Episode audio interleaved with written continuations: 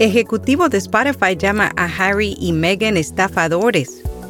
Aseguran que los podcasts desencadenan interacciones parasociales y Acast amplía sus herramientas de suscripción de podcast.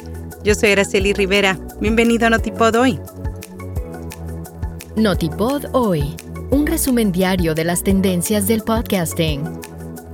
Hindenburg, el programa de edición de audio multipista diseñado para podcasters y profesionales de palabra hablada, ahora te ofrece la capacidad de editar audio por medio de transcripciones o texto. Prueba Hindenburg Pro durante 90 días y recibe un 30% de descuento en una suscripción anual. Detalles en las notas. Ejecutivo de Spotify llama a Harry y Meghan estafadores después que finalizaron su acuerdo de podcast.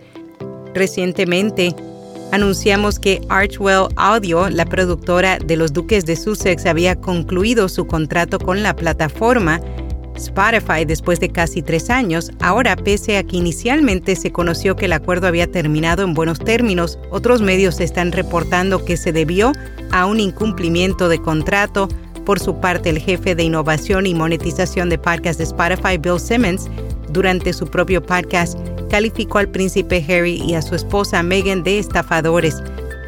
Los motivos, según fuentes cercanas, se debe a que la pareja no cumplió con el punto de referencia de productividad requerido para recibir el pago completo del acuerdo, ya que solo produjo una serie de 12 episodios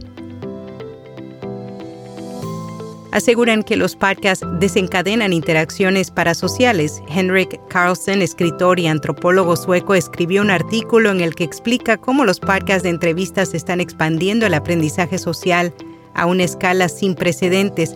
Afirma que este tipo de podcasts son ideales para la transmisión de patrones de habla y pensamiento porque logran una interacción parasocial creando una ilusión psicológica en la que te comportas como si estuvieras en una situación social, aunque la otra parte sea solo una voz en tus auriculares.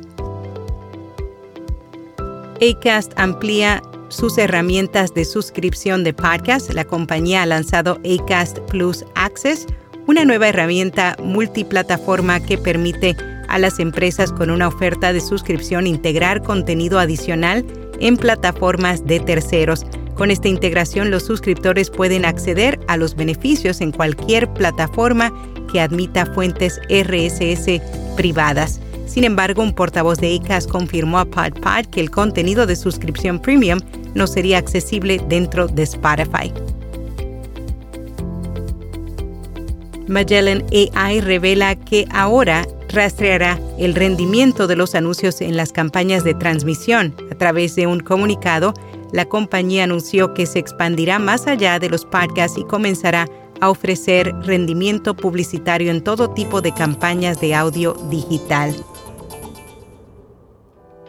Meta se enfrenta a Google y lanza su propio generador de música impulsado por inteligencia artificial. El mes pasado Google estrenó Music LM, su función de texto a música. Ahora Meta acaba de lanzar Music Gen.